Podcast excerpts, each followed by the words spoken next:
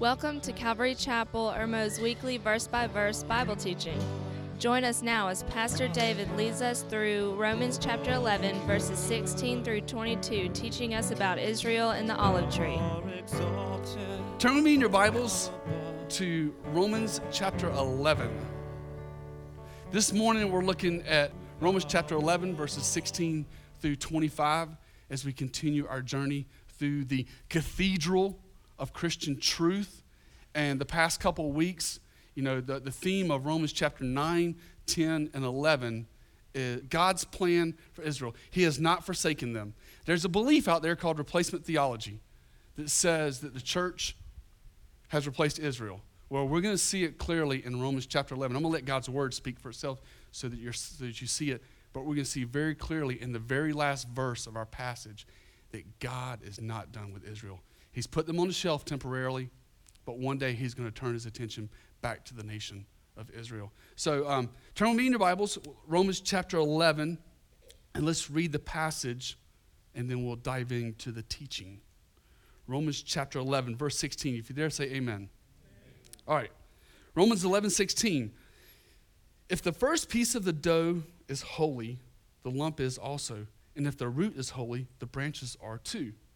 But if some of the branches were broken off, and you, being a wild olive, were grafted in among them and became partakers with them of the rich root of the olive tree, do not be arrogant toward the branches. But if you are arrogant, remember that it is not you who supports the root, but the root supports you. You will say then, Branches were broken off that I might be grafted in. Quite right. They were broken off for, your, for their unbelief, but you stand by your faith. Do not be conceited, but fear. For if God did not spare the natural branches, he will not spare you either. Behold then the kindness and severity of God. To those who fell, severity, but to you, God's kindness, if you continue in his kindness. Otherwise, you will also be cut off. Now, as we see in the passage this morning, the olive tree is what? It's a symbol of Israel. It's a symbol of Israel. The, uh, the very first mention of, of, the olive, of the olive branch is in uh, Genesis chapter 8, where what happened? The, um, the dove came back to Noah, and it, it says it had a branch, but not just any branch. The text says it had an olive branch. So the olive branch has become a symbol of Israel's relationship with the Lord. How much do you know about the olive tree? Most people just think, well, it's just a tree. What I want to do to this morning to open up my, my teaching is I want to teach you a little bit about the olive tree. According to Smithsonian.com, the olive tree is the strongest and most iconic tree in the world. They live to be up to 2,000 years old. These trees last forever. And, and the older they get, the more gnarly the trunk gets. They produce these tiny fruits called olive. They're bitter until they're cured, and then we like them on our pizza and our salads. The olives, they're really, they're really tasty. The olive inside them produces an oil for cooking and lighting. The oil from the olive was used to make anointing oil, and it still is used to make anointing oil the oil from the olive was used to anoint kings in the Bible. And, and the oil from the olive, the symbology in, in the scripture is the oil has, is a picture of the Holy Spirit. The Holy Spirit's anointing in the life of the kings in our life, Him coming in us and coming over us. The, the, olive, the olive tree leaves, as I said a while ago in Genesis chapter 8, that was what the dove brought back to Noah in, in the ark to first show that there was life on earth again. The olive tree leaves had become a symbol of peace. The national emblem for Israel it has the menorah lined with what? The olive leaves going down the sides. The olive tree has become a symbol of Israel's relationship with God. Lots of meaning. So much meaning that I don't know if I could squeeze it all into the message this morning but we're going to go through this passage, we're going to see what it says. But there's a lot to be studied in Bible study about the olive tree in Israel. Amen? So, with that said, let's pray and we'll, we'll dig into Romans chapter 11. Father God, thank you for your word. Lord, now as we go through it, um, deepen our faith in you, um, strengthen our faith, strengthen our trust, strengthen our devotion, and, and strengthen our obedience. In Jesus' name I pray. Amen. Amen. All right, Romans chapter 11, verse 16 says this If the first piece of the dough is holy, the lump is also. And if the root is holy, the branches are too. But if some of the branches were broken off, and you being a wild olive. Now, the first thing I want to show you here in this text is we have three metaphors we have the root, the branches, and the wild olives. So let's establish who those are. The root is, is the faith of the patriarchs of Abraham, of Isaac, and Jacob. And it says here that the root is holy. The root is holy. In other words, they laid the foundation for believers when it comes to faith, trust, and obedience. But the root is the patriarchs, the founders of Israel. The branches are Israel, but what does it say about the branches? It says they were broken off. Why were they broken off? Because they rejected grace, they rejected the Messiah, they rejected Jesus. And then we have finally the wild olive. The wild olive, who is that? That's you and me. That's believers, that's Christians, that's Gentile, non Jewish uh, believers, the Gentiles, that's us. But notice what God does for us in verse 17. Look at verse 17. It says, We've been grafted in among them and become partakers with them of the rich root of the olive tree. Of the rich root of the olive tree. Now, to give you a picture of this, I want to take you back to what this looked like in the natural world. For an ancient Middle Eastern farmer, desi- there was two types of trees. There was a desirable olive tree, and then there was the wild olive tree. The desirable olive tree, it was strong, it was healthy, it was planted in good soil, it was, it was beautiful. And the best thing about it all is it produced this luscious, yummy olive. That was the ultimate test. So those were the olive trees that they desired and they wanted. But throughout the vineyard and throughout the land, there would always be wild olives. Wild olive trees were weak, fragile. They were planted in sandy soil. There was no nutrients in the ground. There was little or no fruit. And basically, a wild olive, a wild olive tree was worthless. It was worthless. For most, time, most times, farmers would just cut them down and throw them in the fire because they wouldn't they wouldn't do them no good. That was the most logical thing to do. But there was a problem with that. The problem with just cutting it down and starting over is it takes an olive tree three to five years to mature. So if they cut it down, start over, they got to wait three to five years. Does, do you think a farmer wants to do that? No, no. So what would they do? They would graft. They would graft wild olive branches into the desirable trees. And if you haven't ever seen it before, it's a really cool process. They go in there, they peel back the bark, they take the branch from the wild olive, they sharpen it, and they stick it inside of, of, of the olive, olive branch. And, over, and then they wrap it up in tape, make sure it, it draws nutrients from the branch, and it produces a desirable olive branch. It goes from being unfruitful to fruitful it becomes fruitful. And in God's eyes, let's switch over to the spiritual now, to how he sees us, talking about scripture. In God's eyes, the, the desirable olive tree is the faith of the patriarchs, is the faith of, of Abraham, of Isaac, and Jacob. Now, it's not perfect. It's not a perfect faith, but, but, but it's a devoted faith despite their mistakes. They're strong in faith, they're strong in trust, and they were strong in obedience. Yeah, Abraham had, had his lapses, but he came back to his senses and did the right thing and put his faith and put his trust in the Lord. But they had a deep, deep faith that went beyond just believing. It went beyond just belief, but it went into the things of God. Hebrews chapter 11, verses 17 through 21. You know, I could talk about all the different things they done, uh, Abraham, Isaac, and Jacob.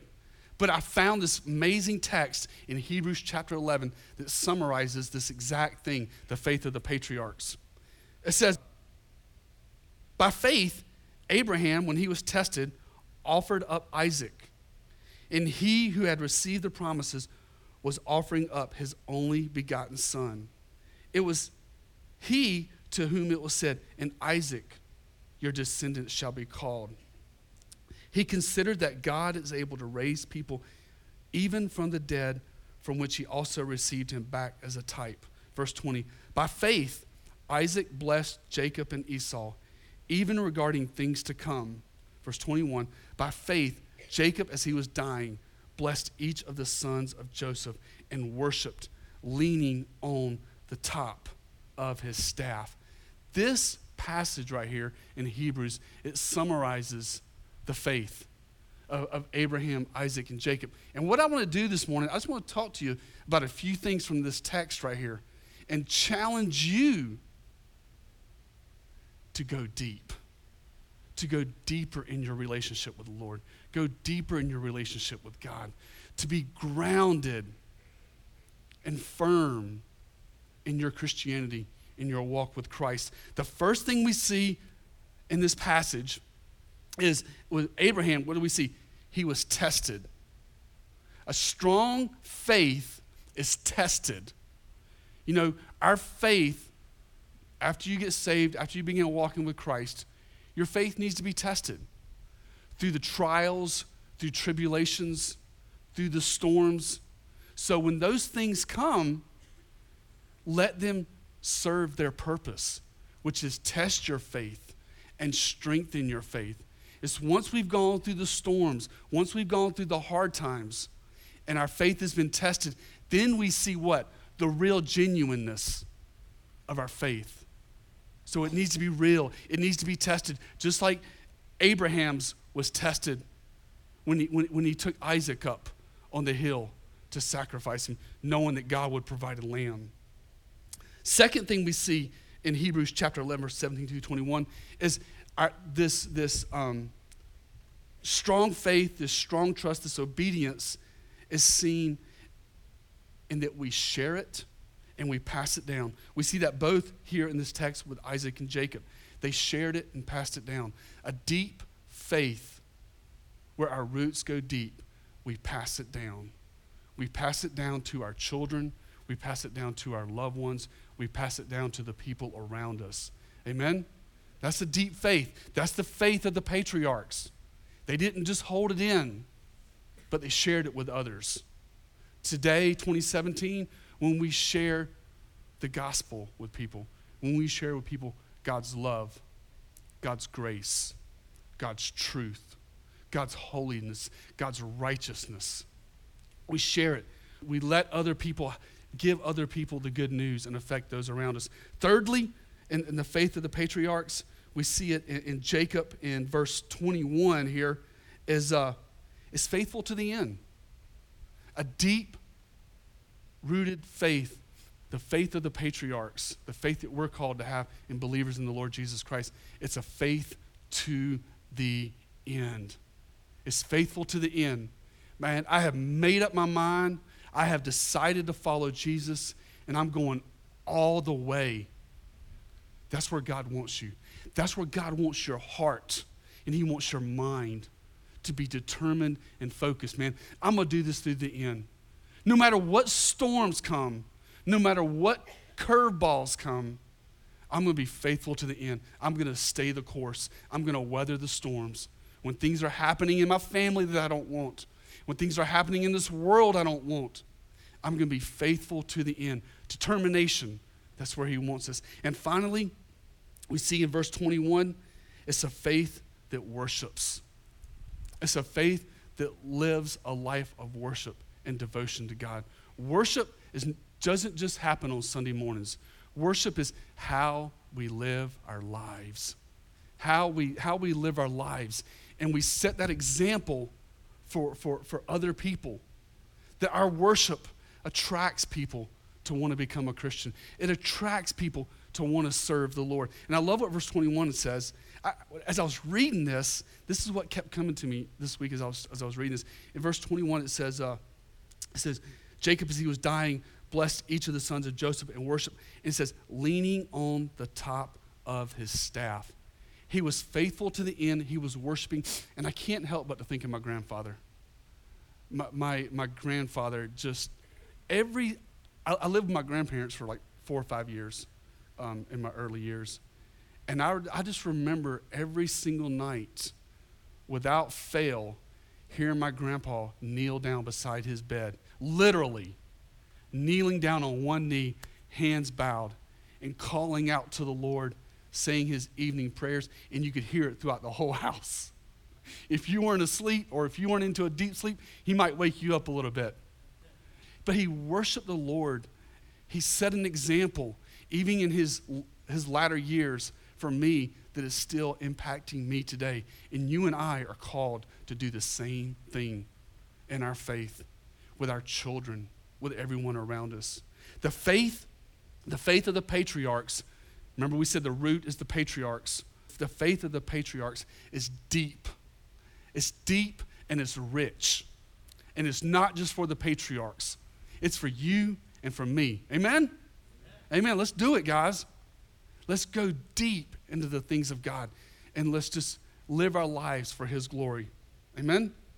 Okay, now, the wild, in the verse here, let's go back to uh, Romans chapter 11.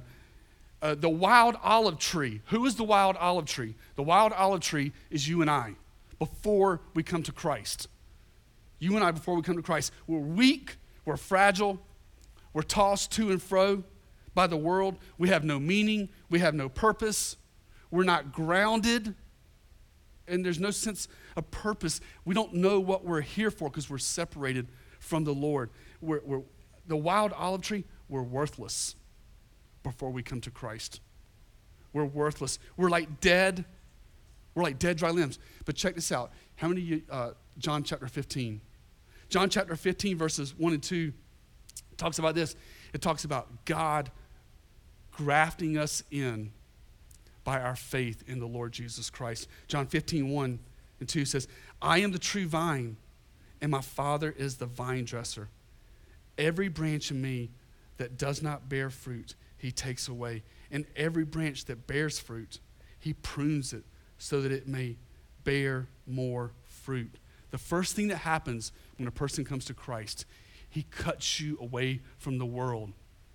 He cuts you away from the things of the world. He begins the process of breaking you free from that old olive branch, that old olive tree.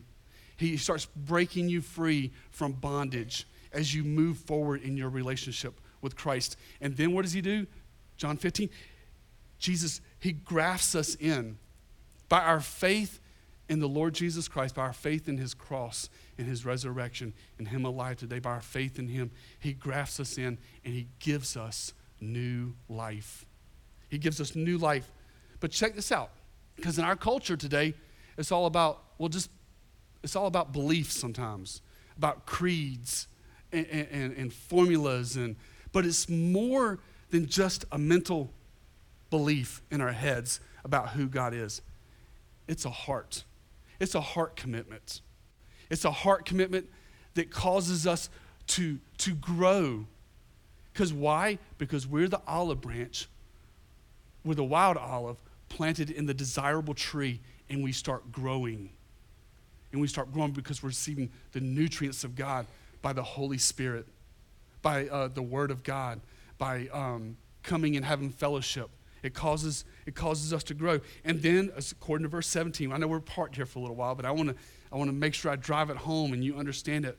But in verse 17, it says that we're partakers of them of the rich root by our faith, our trust, and our obedience. That's where God wants us. That's, that's, that's, where, that's where God wants us. And look at verse 18. Um, there's a warning here there, there's a warning against pride and arrogance. Do not be arrogant toward the branches. Talking about toward the branches that were broken off towards Israel, the Jewish nation. uh, do not be arrogant toward the branches. But if you are arrogant, remember that it is not you who supports the root, but the root supports you. We're called not to be arrogant, but to be humble and to be thankful for God's word given to us through the nation of, of, of, Israel. We're called to be thankful for Israel. We're called to pray for Israel. We're called to support Israel in everything we say and do. And you know, if you ever look at a global map, you look how much land is on the planet, and you look at Israel, such a little tiny piece of land, but such a major, major impact. We need to be praying for them like nobody's business. In the land of Israel today, they, they estimate uh, since like 1950, the, um, the population of Jews living in Israel has increased tenfold. And today, there are over 5 million Jews in the Holy Land. The, the, the, bad, the sad thing about it, the, the bad, thing, bad news about it is, there's 5 million of them in the Holy Land, but they're surrounded by over 100 million people who don't like them. So they need our prayers and our support, you know, in everything, in everything we do. You know, whether we give financially, whether we pray for them, we support them, we stand up for them. And that's where we need to be when it comes to the, uh, the nation of Israel. Amen? All right, let's look at verse 19 and 20.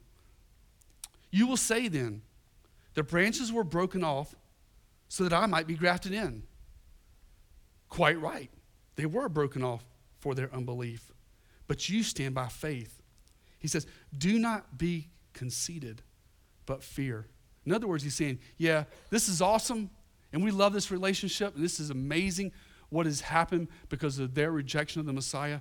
God has turned his attention to, to the, the Gentile world. But he says, What is he saying here? Don't get cocky. Don't get cocky and remember your roots. Stay humble and support them and pray for them because one day God's going to turn his attention back to the nation of Israel, as we'll see in the last verse this morning. He says here, he says, um, verse 20, do not be conceited. That word conceited, some of your versions may say arrogant. Do not be arrogant, but stay humble. Stay humble before the Lord and serve Him and pray for them. I like what the NLT, the, the New Living Translation, if you have that out there, it says, Don't think highly of yourself, but fear what could happen. But fear what could happen. He cut them off because of their unbelief. And let me tell you something, as we're going to see as we continue in this passage, unbelief has consequences for today too. Verse 21 For if God did not spare the natural branches, here it is. For if God did not spare the natural branches, talking about Israel, he will not spare you either. Behold, then, the kindness and severity of God to those who fell. It was rough. It was, it was rough. The, the, the, the Jewish nation was destroyed in 70 AD by Titus and the Romans.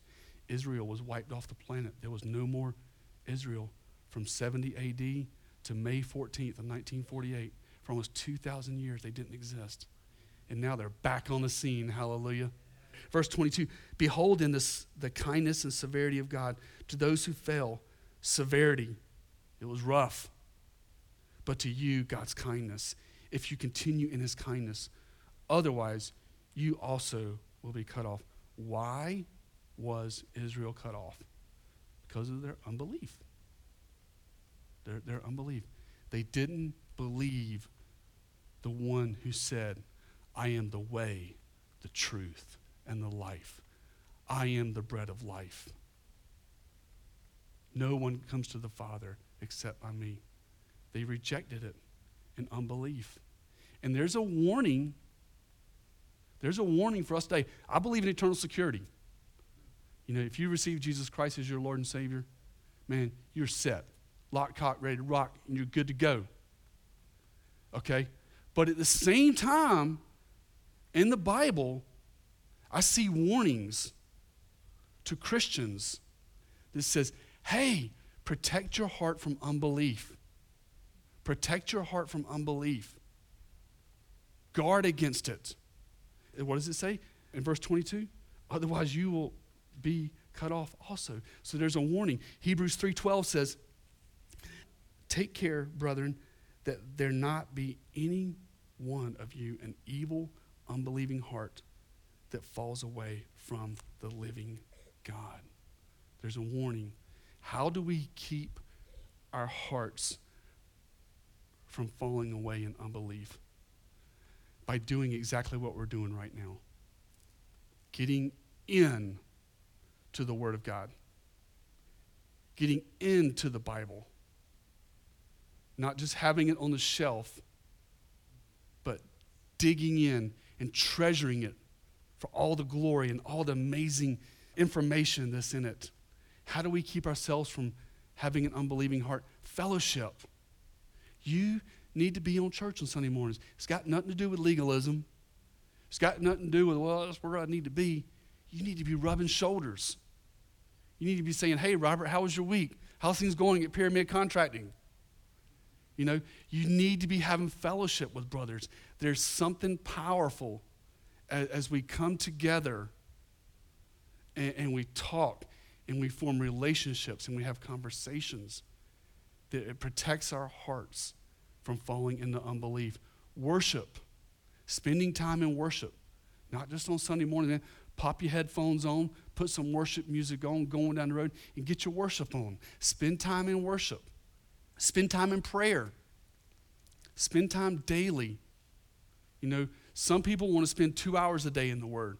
Some people only, will only spend 10 minutes a day in the Word. I'm not going to tell you how much time, but spend some time. Spend, carve some time out of your morning, midday, or evening and spend some time in the Word. Because what does it do? it protects our heart from unbelief and it keeps our hearts full of faith. And it just it keeps us in that safe place. You want to be in that safe place? Spiritually speaking, those are the things we do. Verse 23 And they also, if they did not continue in their unbelief, will be grafted in. For God is able to graft them in again. Now, throughout all time, even in the first century, they were kind of cut off nationally, no person from the first century till now is outside the realm of God's grace. Whether they're Jewish or, or, Gentile, whether they're living in the third century, the fourth century, the 12th century, wherever, living today, God's grace is always available to all of us, Jew or Gentile, to call, to call on Him and to receive Him as their Lord and Savior, to, to receive God's grace. The cure, the cure for unbelief is faith, honesty, and sincerity before the Lord. You know, you don't have to know it all, but you just have to come to a place and say, God, I need you. I need you now. And, and, and Lord Jesus, I'm trusting in you and open your heart and be transparent and be real before Him. Don't make it just a religious prayer, but make it a spiritual prayer. Say, God, I need you more than anything. Fall before Him and be desperate for who He is and His power and Him coming into your life. And He will. He will. Verse 24 For if you were cut off from what is by nature a wild olive tree and were grafted, contrary to nature, into a cultivated olive tree, how much more will these who are the natural branches be grafted in to their own olive tree? We have the olive tree, the trunk, and the branches. Some branches have been cut off because of their unbelief. They rejected the Messiah. We, the Gentiles, have been grafted in. But check this out one day, those branches are going to come back. Those, those, branches are going to come back. And in, in, verse 24, it says, The wild olive tree, we are, are, are the, uh, the wild olive trees, and we've received a new heart because we have been grafted in. We have been grafted in to God's system, to the biblical system. But one day, one day, the branch will The branch will return. Look at uh, verse 25. For I do not want you, brethren, to be uninformed of this mystery, so that you will not be wise in your own estimation, that a partial hardening has happened to Israel until the fullness of the Gentiles has come in. The fullness of the Gentiles, that's the church age. The church age will culminate with the rapture, where Christ returns, and then the world will go through the great tribulation, and that is God turning his attention back to his chosen people, the nation of Israel. For 2,000 years, there was a, um, a theology that, that developed called replacement theology. And I understand why. The replacement theology basically says that the, the church has replaced Israel. And but we see in Scripture, as we see right there, that the church has not replaced Israel. But men came up with that because for almost 2,000 years there was no Israel. It's called replacement theology, but it's not what it's not the summary of chapter 9, 10, and 11. To say that the, uh, the church has replaced Israel, you've got to rip out of your Bible Romans chapter 9, 10, and 11. He still has a plan for them. Notice in verse 25 says, For I do not want you, brethren, to be uninformed. Some of your translations say, I do not want you to be ignorant. There are four don't be ignorant in, in the New Testament. I, I brought this up a couple weeks ago, but there's four don't be ignorant, don't be uninformed verses in the New Testament. And the first one is 1 Corinthians chapter 12, verse 1. It talks about spiritual gifts. It says, Paul says, I do not want you to be ignorant about spiritual gifts. Spiritual gifts are for the body of Christ to minister to the body of Christ. Secondly, uh, 2 Corinthians 2.11, Satan schemes. There is, a real de- there is a real Satan out there, and there are real demons that want to take you down. And what do you got to do? You got to put on the full armor of God, and you got to fight. You got to fight. You got to fight in your you got to fight in your in your faith. You've got to fight because you're in a spiritual battle in the heavenlies. Third one, uh, 1 Thessalonians 4.13, which we'll be talking more about this next week, is uh, don't be ignorant about the rapture. Jesus Christ will return. He will come again. And Paul says, I do, in 1 Thessalonians 4.13, he says, don't be ignorant about it. And then finally, the fourth one we see in verse 25 this morning of, of your Bible that you're looking at, is in 11 verse 25, it says, God is not finished with Israel. God is not finished with them. He will turn his attention back to his chosen people one day after, after the church age, after the rapture. He will turn his attention back to them. What do we take? What do we, what do we apply to our lives? What's the application for, for 2017? God wants you to go deep in your faith, just like the patriarchs. Remember, you are an olive branch, and the Lord Jesus Christ, by your faith in Him, He has grafted you into the tree. And now it's time to receive of that nutrients and to grow and to, and to go from belief to experience. To go from a little branch who knows just a little bit about the Bible, maybe you know just the elementary truths of Christian faith. He wants you to go deeper and deeper and grow in your relationship with Christ. Amen? Amen. That's what God is calling us to, is to go deeper. Is to go deeper. Next week, we will um, finish up Romans chapter 11. And uh, Lord willing, we're looking at the signs of the times. As we close up Romans chapter 11, we're going to see God turning his attention back to the nation of Israel. And um, we'll be looking at the, uh, the Antichrist, um, the, what the Bible says about the, uh, the rapture of the church and God turning his attention back to those people. We all would agree God is faithful, right? God is faithful. Well, guess what? He's faithful to them too. He's faithful to that Jewish nation.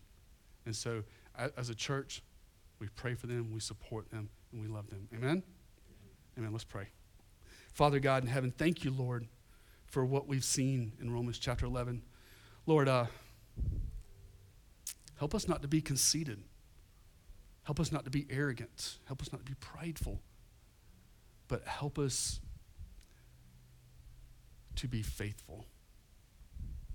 To be faithful to be faith filled in our relationship with you. Um, help us to love our brothers and sisters in Christ. Help us to uh, encourage one another. Help us to protect our hearts from unbelief. Help us, God, to be solid believers as we grow deeper in your word and deeper in our relationship with you. Thank you, Father. Thank you for your word. Holy Spirit, do your work in our hearts and uh, fill us afresh and anew. In Jesus' name I pray, Father. Amen.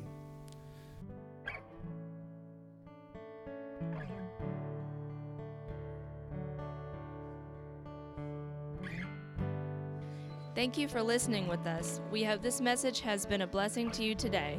We pray you too will confess with your mouth the Lord Jesus and believe in your heart that God has raised him from the dead and be saved. If you would like to join us during our Sunday service, we meet at 10 a.m. at 110 Hunters Village Drive in Irmo. If you would like to talk to a pastor or are in need of pastoral counseling, feel free to call us at 803 917 8792.